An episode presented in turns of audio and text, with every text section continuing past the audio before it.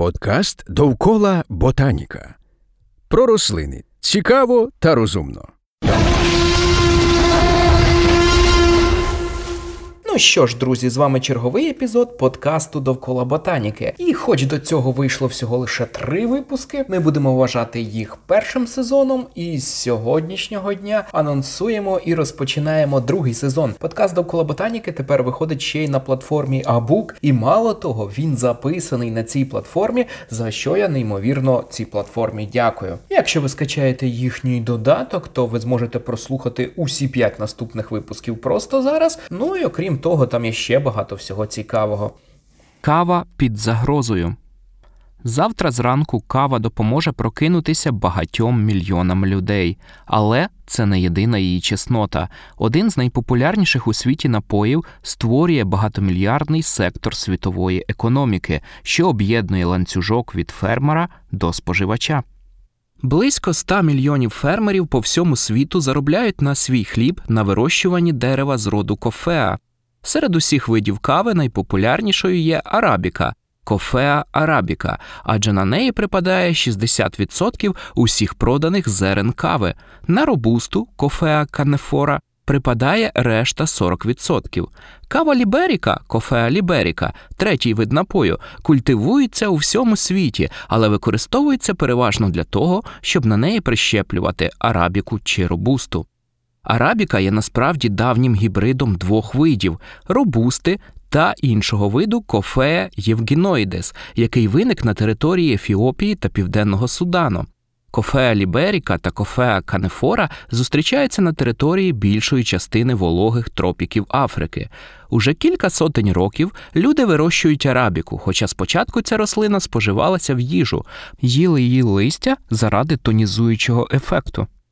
Перший напій на її основі приготували значно пізніше.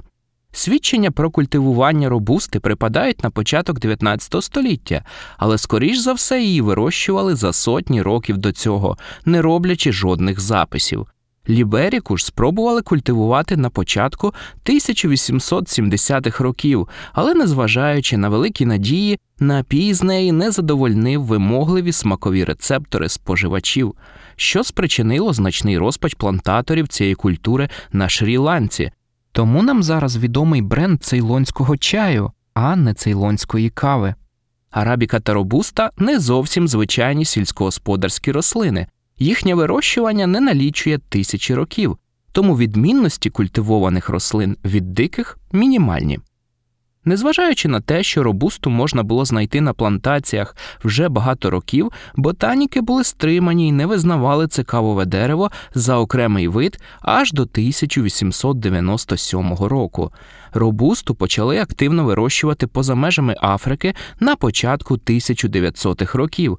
Це й не дивно, адже рослина мала багато позитивних якостей. Росла швидше за арабіку та ліберіку, була стійкіша до іржі кавового листа, яка спричиняється грибком гемілея вастатрікс, була менш вимоглива до умов вирощування та давала більший врожай. Не всі кавомани полюбили робусту, адже для багатьох з них нотки деревини та тютюну стали неприємними складниками смакової гами. Але іншим, навпаки, робуста сподобалась, особливо її високий вміст кофеїну, який став незамінною складовою еспресо та напоїв на його основі. Саме це дало змогу маловідомій культурі за сто п'ятдесят років відвоювати сорок відсотків світового ринку кави. Справжня ж частка на ринку її ще вища, адже її часто використовують для фальсифікації дорожчої арабіки. Робуста має й іншу місію. Її використовують для виведення стійких до іржі злаків сортів арабіки шляхом гібридизації, але кавова індустрія має безліч загроз. Серед них зміна клімату, спалахи захворювань та шкідників, тривалі періоди посухи, а також соціально-економічні фактори. Дослідження диких генотипів арабіки і робусти має першочергове значення, адже в них можуть критися секрети стійкості до несприятливих умов довкілля. Проте зараз з новою силою спалахнув інтерес до інших видів кави. Навіть деякі спеціалісти на кавовому ринку не здогадуються, що до роду кавове дерево належать сто двадцять чотири види, які трапляються в тропічній Африці, на островах Індійського океану, Мадагаскар, Коморські і Маскаренські острови, в Азії та Австралії. Всі види роду кофеа утворюють схожі плоди, а деякі з них навіть використовуються на місцевому рівні як замінники арабіки.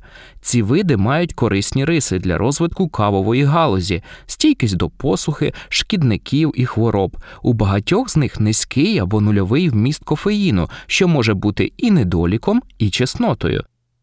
Минулого року світ побачив останній аналіз вчених, який показав, що цей безцінний скарб генетичних ліній знаходиться під загрозою зникнення.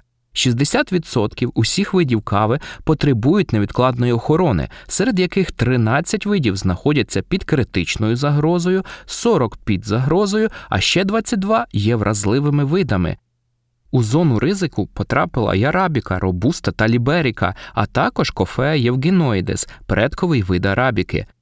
Окрім того, науковці виявили, що сорок п'ять відсотків видів кави не зберігаються у жодному насіннєвому банку, а двадцять вісім відсотків видів не представлені на жодній із заповідних територій.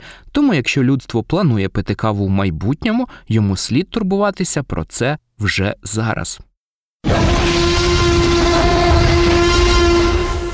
Не будь злюкою, вивчай ботаніку.